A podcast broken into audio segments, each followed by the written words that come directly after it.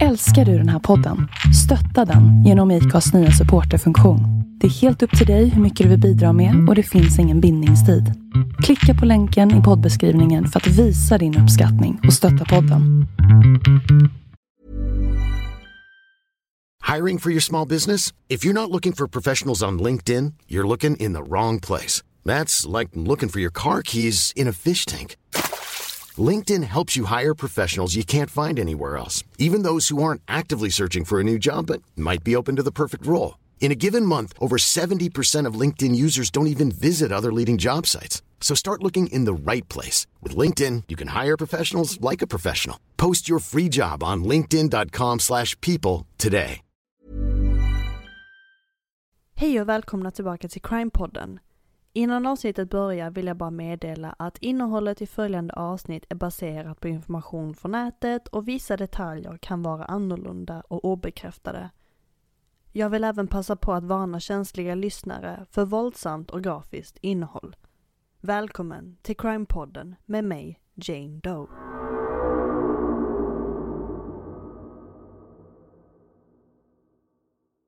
Välkomna till dagens avsnitt av Crime-podden. Det här är ett avsnitt önskat av Daniella och det kanske är ett fall som några av era true crime-fans känner igen. Det här fallet ägde rum i San Francisco, Kalifornien mellan 1984 till 1985.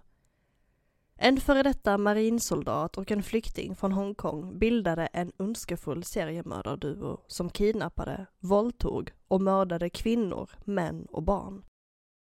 Duon hittade ofta sina offer i tidningsannonser där de kidnappade kvinnor, mördade män och barn i deras isolerade bunker i en avlägsen stuga i norra Kalifornien. När duon till slut togs på bar gärning fann polisen elva kroppar som låg begravda på tomten och en hel del bevis. Ett fall som väckte stor uppmärksamhet i USA och internationellt. Där en straffas och den andra kommer undan. Detta är fallet Leonard Lake och Charles Eng. Help me, I'm Amanda Berry. You've got a taser. Please hurry. I've been kidnapped and I've been missing for 10 years and I'm, I'm here, I'm free now. Oh, God. He's gonna jump in front of the car. No, Brian! Stop! Wait, hurry up! He's killing my girlfriend! He ripped her face off! Stop! Stop! Stop! She's dead! No, Brian, you're gonna get hurt, please!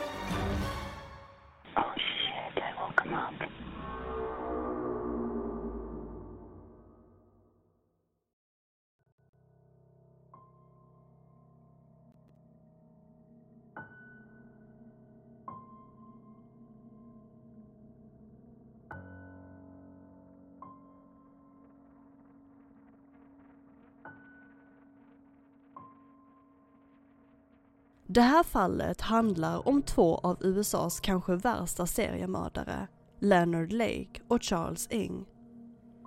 Två män med helt olika bakgrunder och kriminella historier som en dag av en slump fick kontakt via en tidningsannons.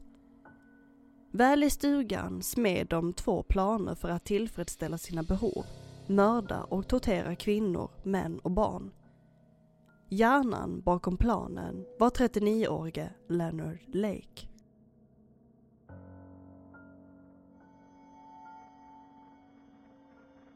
Leonard föddes i San Francisco den 29 oktober 1945. Vid ung ålder separerade hans föräldrar vilket resulterade i att pappan flyttade ut och mamman stannade kvar med barnen. Separationen medförde en tung ekonomisk börda och till slut var de tvungna att flytta. Det sägs även att Leonards mamma försökte hitta en ny make som kunde hjälpa henne med boendekostnaderna. Något som femårige Leonard inte accepterade. Men mamman tycktes inte prioritera sina barn utan jakten på maken var mycket viktigare. Istället fick Leonard bo hos sina morföräldrar som gav honom ett bekvämt liv. Men trots det var det något annat som hände bakom stängda dörrar. Redan i tidig ålder blev Leonard exponerad för pornografi och sex. Enligt vissa källor ska Leonard ha tagit nakenbilder av sina systrar på hans mormors begäran. Det ska också ha varit så att Leonard utpressade sex från sina systrar. Inte var det bara pornografi och sex som Leonard intresserade sig av i ung ålder, utan även att mörda djur. Han tyckte om att döda möss genom att lösa upp dem i kemikalier. Och det brukar vara en klassisk varning om att unga som gillar att plåga eller mörda djur troligtvis växer upp och begår värre handlingar. I Leonards fall var det precis det som skulle hända.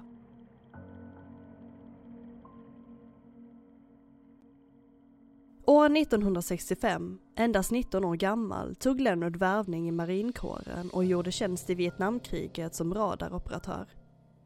Under sin första tid i kriget lades Leonard in på sjukhus efter att ha uppvisat begynnande psykotiska reaktioner.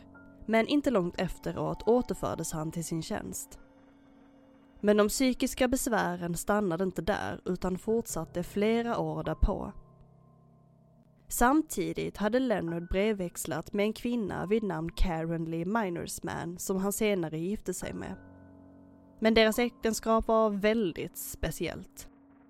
Leonard ville bland annat sälja Karen till sina marinvänner. Utöver det här försöket till prostitution var Leonard väldigt kontrollerande och krävde att Karen bar kläder som var avslöjande och visade så mycket hud som möjligt. År 1971 skrevs Leonard ut från armén efter att ha fått diagnosen schizoid personlighetsstörning. Han flyttade till San Jose i Kalifornien och gick på San Jose University, men hoppade av efter en termin. Någon gång efteråt, om inte i samband med att Leonard hoppade av sina studier, blev han besatt av idén om ett globalt kärnvapenkrig och utvecklade en sorts överlevnadsparanoia med en besatthet av vapen. Men något jobb hade han inte. För att få pengarna att räcka till ville Leonard att Karen skulle arbeta på en så kallad topless bar.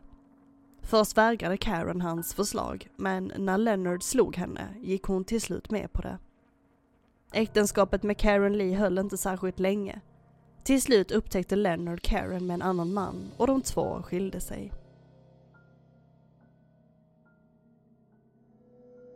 Efter skilsmässan gick Leonard med i en hippierörelse i norra Kalifornien. Där försökte Leonard hitta kvinnor som uppfyllde hans sexuella fantasier samtidigt som han letade efter något mer permanent. Han träffade då Clara Lynn Balash, en 25-årig lärarassistent som fick smeknamnet Cricket.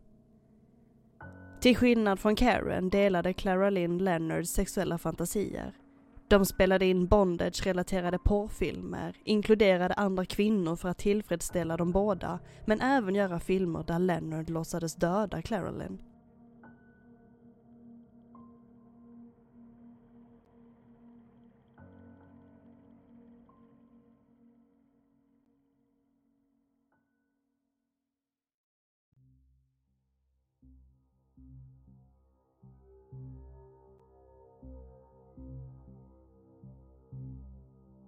–24 december 1960 i Hongkong. Charles Chi Tat Ing föddes till hårt arbetande föräldrar, Kenneth Ing och Oi Ping. Han var ett rebelliskt barn som konsekvent gjorde dåligt ifrån sig i skolan som gjorde hans pappa så pass rasande att han misshandlade sin son. Men Charles fortsatte att göra föräldrarna missnöjda. Han ville utöva kampsport, men hans pappa motsatte sig starkt och pressade Charles att göra bättre från sig i skolan istället. Men Charles gjorde tvärt emot. Han utvisades från flera skolor. Första gången för att han har startat en brand i ett klassrum.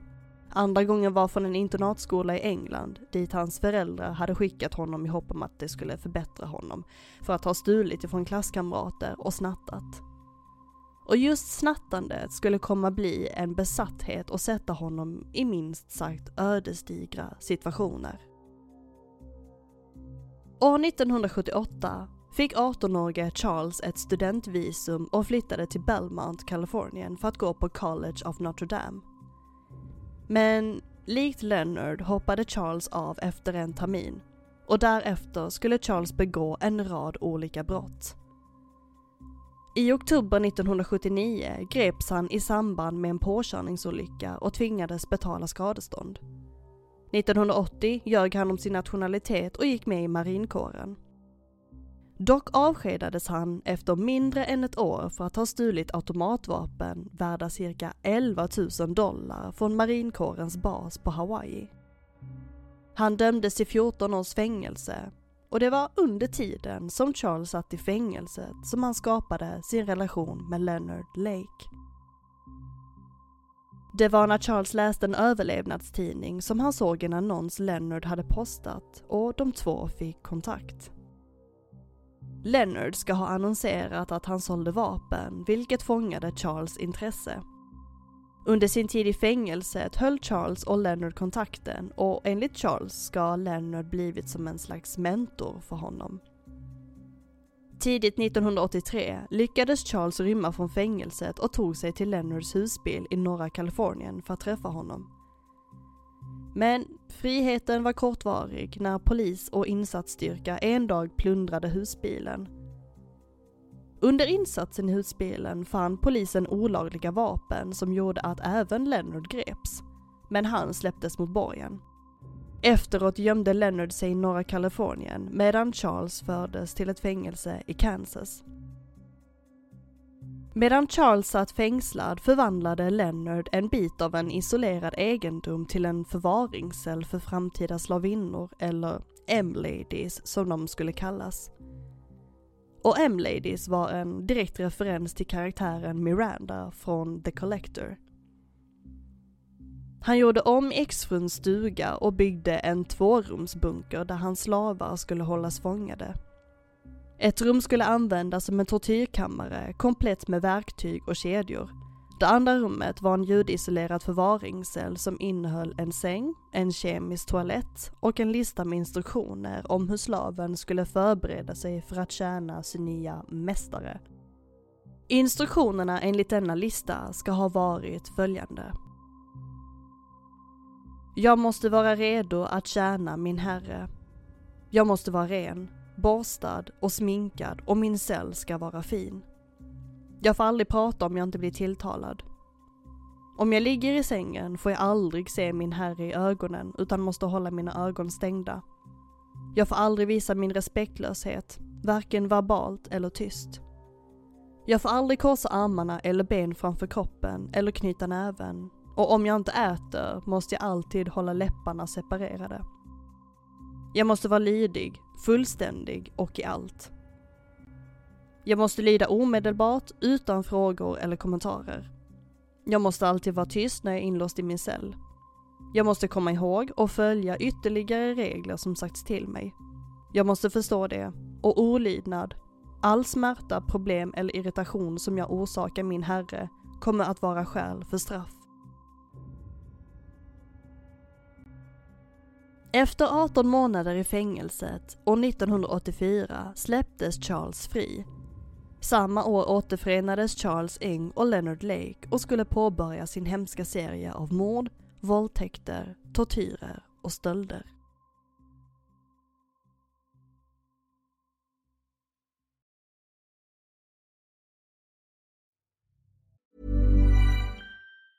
Hi, I'm Daniel, founder of Pretty Litter. Did you know cats tend to hide symptoms of sickness and pain? I learned this the hard way after losing my cat, Gingy. So I created Pretty Litter, a health monitoring litter that helps detect early signs of illness by changing colors, saving you money and potentially your cat's life. Pretty Litter is veterinarian developed, and it's the easiest way to keep tabs on your fur baby's health right at home. Go to prettylitter.com and use code ACAST for 20% off your first order and a free cat toy. Terms and conditions apply. See site for details. If you're looking for plump lips that last, you need to know about Juvederm lip fillers. With Juvederm Volbella XC and Juvederm Ultra XC, your lip look, whether it's subtle or bold, can last up to one full year with optimal treatment and no additional maintenance. Find a licensed specialist and see if it's right for you at juvederm.com today. That's J U V E D E R M.com. Add fullness to lips in adults over 21 with Juvederm Volbella XC or Juvederm Ultra XC. Do not use if you have severe allergies or a history of severe allergic reactions, or if you're allergic to lidocaine or the proteins used in Juvederm. Tell your doctor if you have a history of scarring or taking medicines that decrease the body's immune response or that can prolong bleeding. Common side effects include injection site redness, swelling, pain, tenderness, firmness, lumps, bumps, bruising, discoloration, or itching. As with all fillers, there's a rare risk of unintentional injection into a blood vessel, which can cause vision abnormalities, blindness, stroke, temporary scabs, or scarring. For full important safety information, visit juvederm.com.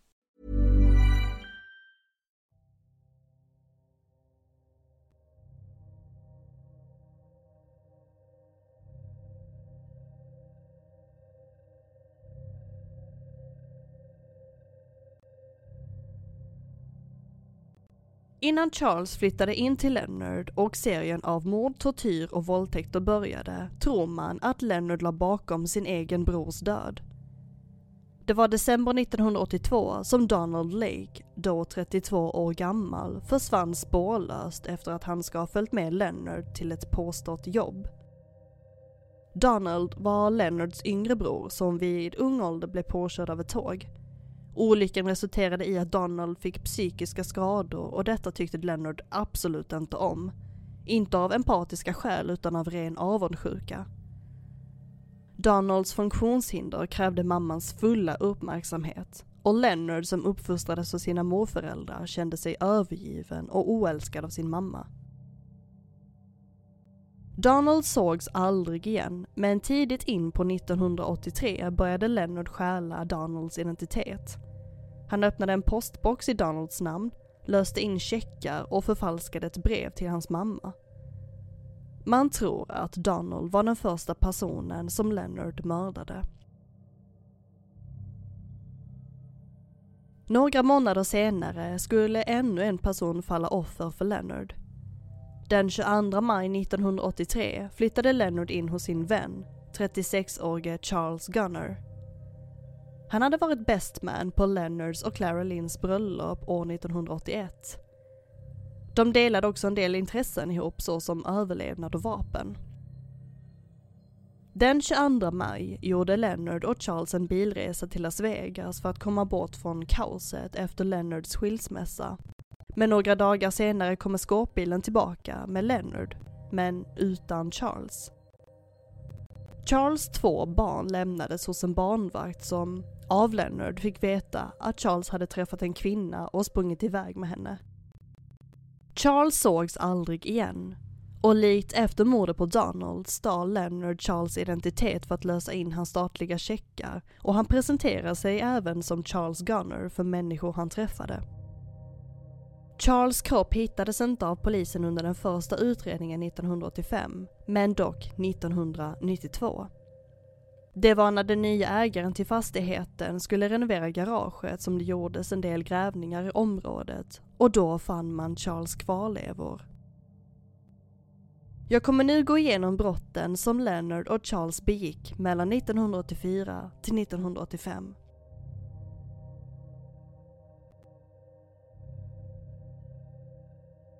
–1984 April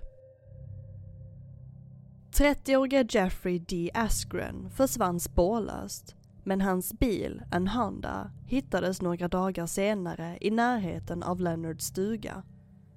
Men vad som exakt hände Jeffrey eller vart hans kvarlevor fanns, fann man aldrig. 11 juli den då 36-årige radiopersonligheten Donna Giletti var en öppet homosexuell man som var sambo med Richard Caraza. Den dagen, i sin lägenhet, väntade de två på en besökare. Donald hade lagt ut en annons i en lokaltidning där han erbjöd sig ge oralsex till heterosexuella män. Lite senare på kvällen knackade på dörren och Donald öppnade. Framför honom stod en okänd man som på nära håll sköt Donald i huvudet som avled omedelbart. Richard fann sin döde sambo på golvet och även han blev beskjuten och träffades i bröstet. När gärningsmannen flydde från platsen ringde Richard larmcentralen och lyckligtvis överlevde attacken.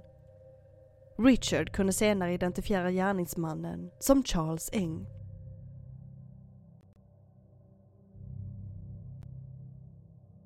–25 juli under en varm sommardag väntade 29-årige Harvey Dubbs på att hans begagnade videoutrustning skulle bli såld.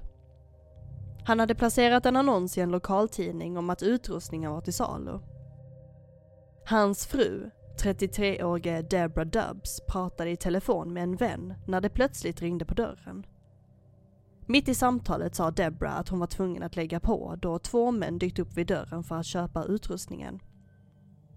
Men vännen, skulle aldrig höra från Debra igen. Både Harvey, Debra och deras ettårige son Sean försvann från sitt hem den 25 juli. Man tror att Harvey och sonen Sean mördades kort efteråt. Leonard och Charles tog med sig videoutrustningen, familjens fotografier och Debra. Hon kidnappades och togs till Lennards och Charles bunker för att torteras, förödmjukas och våldtas. Leonard och Charles använde klavbindning på alla sina offer för att förhindra dem från att röra sig. Det innebär att ett rep fästs runt om fötterna med händerna bakom ryggen och repet fortsätter runt om nacken. Skulle man då försöka sträcka ut benen skulle ett tryck sättas på nacken och skapa andningssvårigheter. Och det var det här som Debra och andra kvinnor i bunkern skulle utsättas för. En granne vittnade om att hen såg en asiatisk man lämna familjen Dubbs bostad och han kämpade för att bära en stor kappsäck.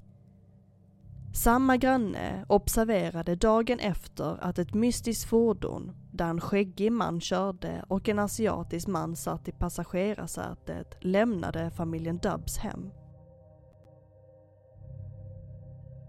Några dagar efter att familjen anmälts försvunnen såg en annan granne en asiatisk man komma ut från familjens hem.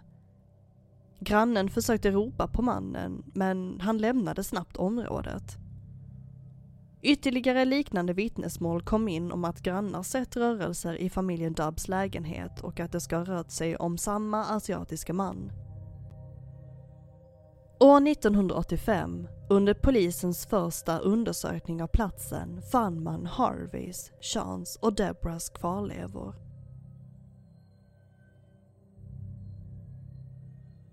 Augusti Fall 1 Maurice Rock försvann från ett rum på Pink Palace, ett bostadshus för socioekonomiskt utsatta människor.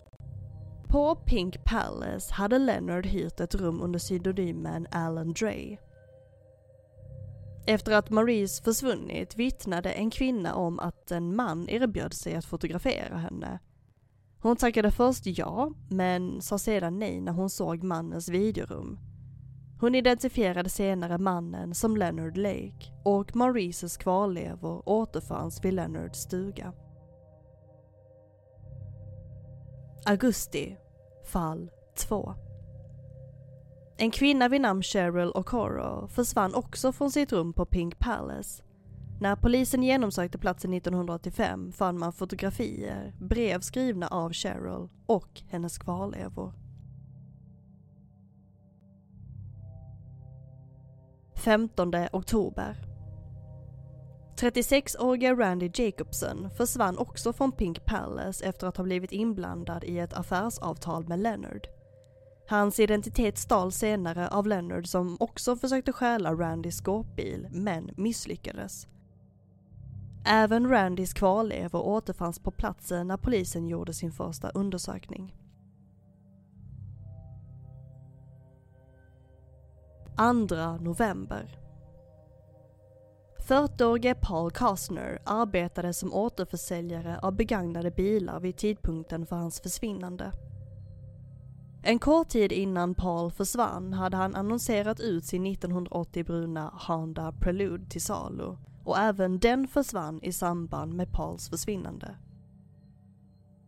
Till en lokaltidning beskrev Pauls fästmö mannen som var intresserad av att köpa bilen som konstig. Enligt fästmön skulle Paul träffa den potentiella köparen vid halv åtta på kvällen och vara tillbaka strax innan åtta. Men Paul kom aldrig hem. Lite mer än ett halvår senare skulle Leonard gripas med Pauls bil och då skulle man upptäcka två skotthål i bilen.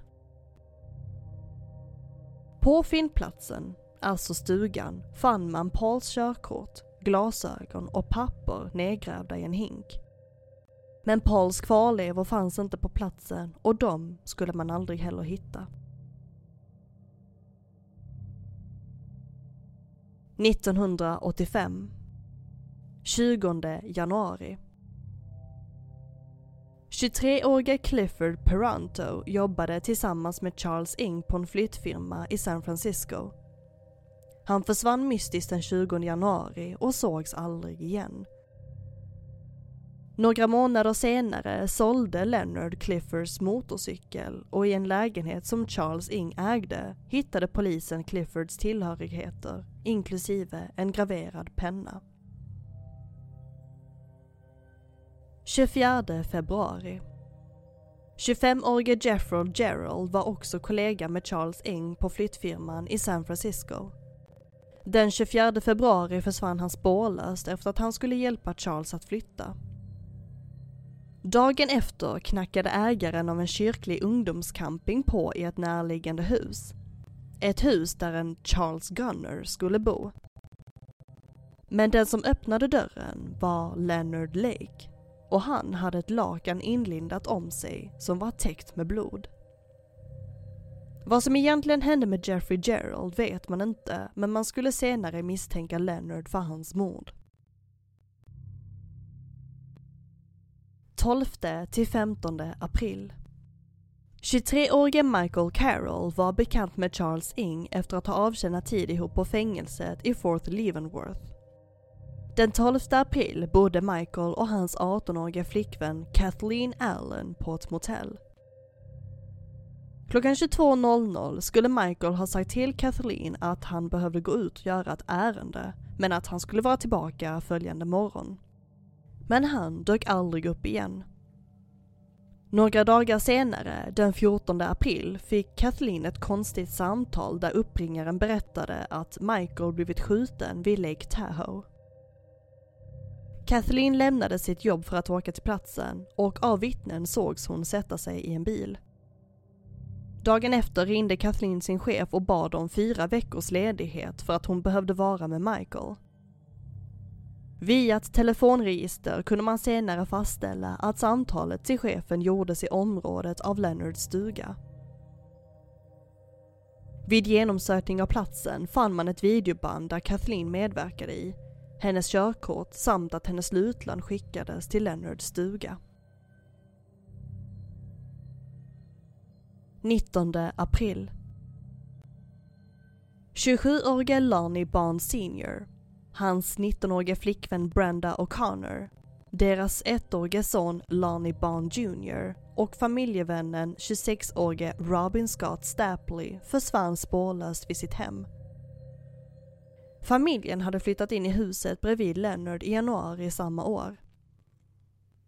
Lonnie Senior och Brenda tyckte inte direkt om sin granne som de kände som Charles Gunner.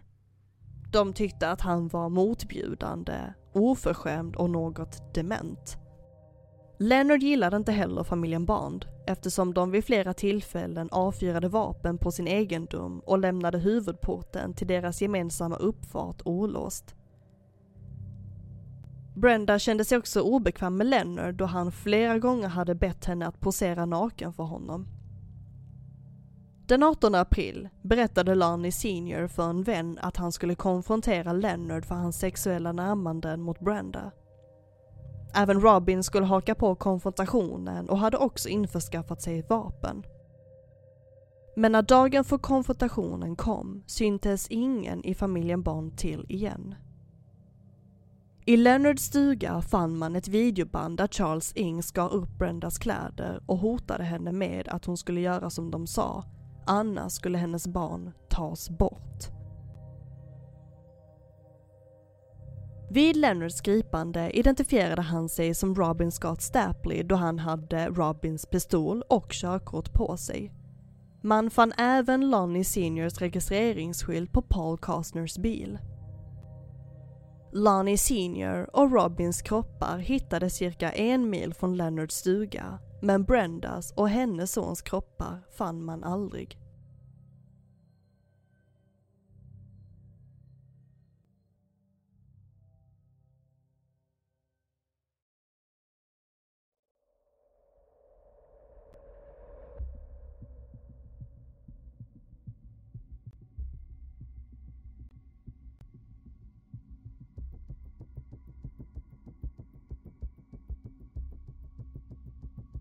Den 2 juni 1985 skulle allt komma till ett slut. Den dagen besökte Leonard och Charles en järnaffär i södra San Francisco för att, eh, vad man förmodar, skulle handla saker till bunkern. Men Charles Ing fångades på bar gärning när hans snatteriberoende återigen kickade in. Charles lyckades fly från platsen medan polisen kunde gripa Leonard som befann sig vid sin bil, eller då Paul Costners bil. Man hittade en revolver olagligt utrustad med en suppressor. Man fann skotthål och blodfläckar inuti bilen. Som tidigare nämnt identifierade Leonard sig som Robin Scott Stapley och han kunde ju visa hans körkort. Men då körkortet var Robins ålder, 26 år gammal, och Leonard såg betydligt äldre ut blev polisen ännu mer misstänksamma och grep honom på plats. Men på polisstationen skulle en tvist snart utspela sig. När Leonard lämnades ensam i förhörsrummet tog han glaset med vatten framför sig, plockade fram en cyanidtablett som han sytt in i ett hemligt fack i kläderna, tog det och hamnade i koma. Men hans liv gick inte att rädda och han avled fyra dagar senare. Polisen fann ett självmordsbrev där Leonard namngav Charles Ing och erkände alla deras brott. Vid undersökning av stugan hittade polisen 11 kroppar och en hel del bevis. Man hittade även förkolnade benfragment som fick utredarna att tro att Leonard och Charles kan ha mördat så många som 25 personer. Utredarna hittade även Leonards dagböcker, videoband där han och Charles våldtog och torterade sina offer.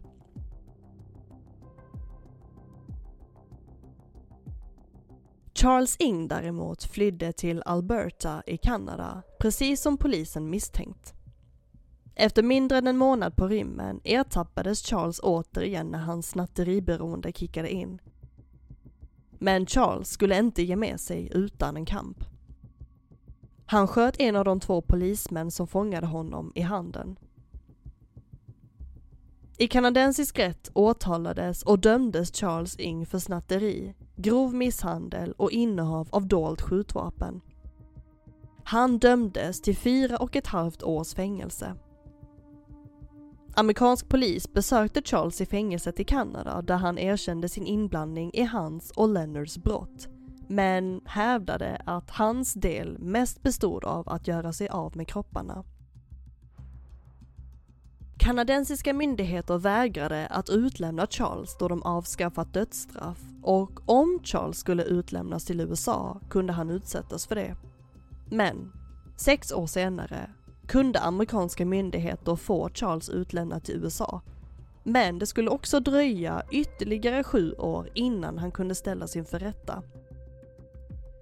Men i oktober 1998 gör han det och i juli följande år befanns Charles Ing skyldig på nästan alla åtalspunkter och dömdes till döden. We, the jury in the above entitled case, find the defendant, Charles Cheetat Ing, guilty of the murder of Harvey Dubbs as charged in count three. We further find the murder to be of the first degree. We, the jury, in the above entitled case, find the defendant, Charles Cheetat Ing, guilty of the murder of Michael Carroll as charged in count seven. Above entitled case, find the defendant, Charles Cheetat Ing, foreperson.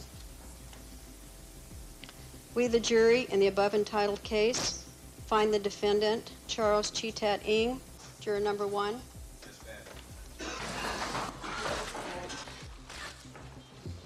Anklagelserna för mordet på Paul Kastner lades ner på grund av att man kunde inte bevisa med säkerhet att Paul mördades av Charles. Idag sitter Charles Ing för närvarande i sin dödscell i San Quentin-fängelset i San Francisco och väntar på sin avrättning.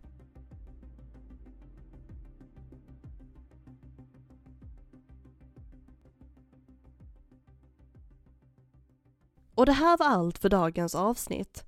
Det blev minsann ett långt sådant, men jag tyckte att det var oerhört intressant att djupdyka i detta fall, så stort tack till dig Daniela för att du tipsade om detta fall. Det finns också massa spännande dokumentärer om det här fallet på lite olika sajter, så att om ni skulle vara intresserade av att ta del av ytterligare information så rekommenderar jag er att se någon dokumentär. Jag vill minnas att jag har sett dokumentären Last Tapes of Leonard Lake and Charles Ing, tror jag att den hette. För den fanns på Netflix för något år sedan kanske, men den verkar inte finnas kvar idag. Men eh, det finns säkert något annat spännande ni kan titta på. Men hur som helst, tack för att ni har lyssnat och för er som skickar in förslag, jag går igenom dem efterhand. Eh, men nästa gång vi hörs så blir det ännu ett 911 samtalsavsnitt, så lyssna gärna då. Vi hörs snart igen. Detta var fallet Leonard Lake och Charles Eng.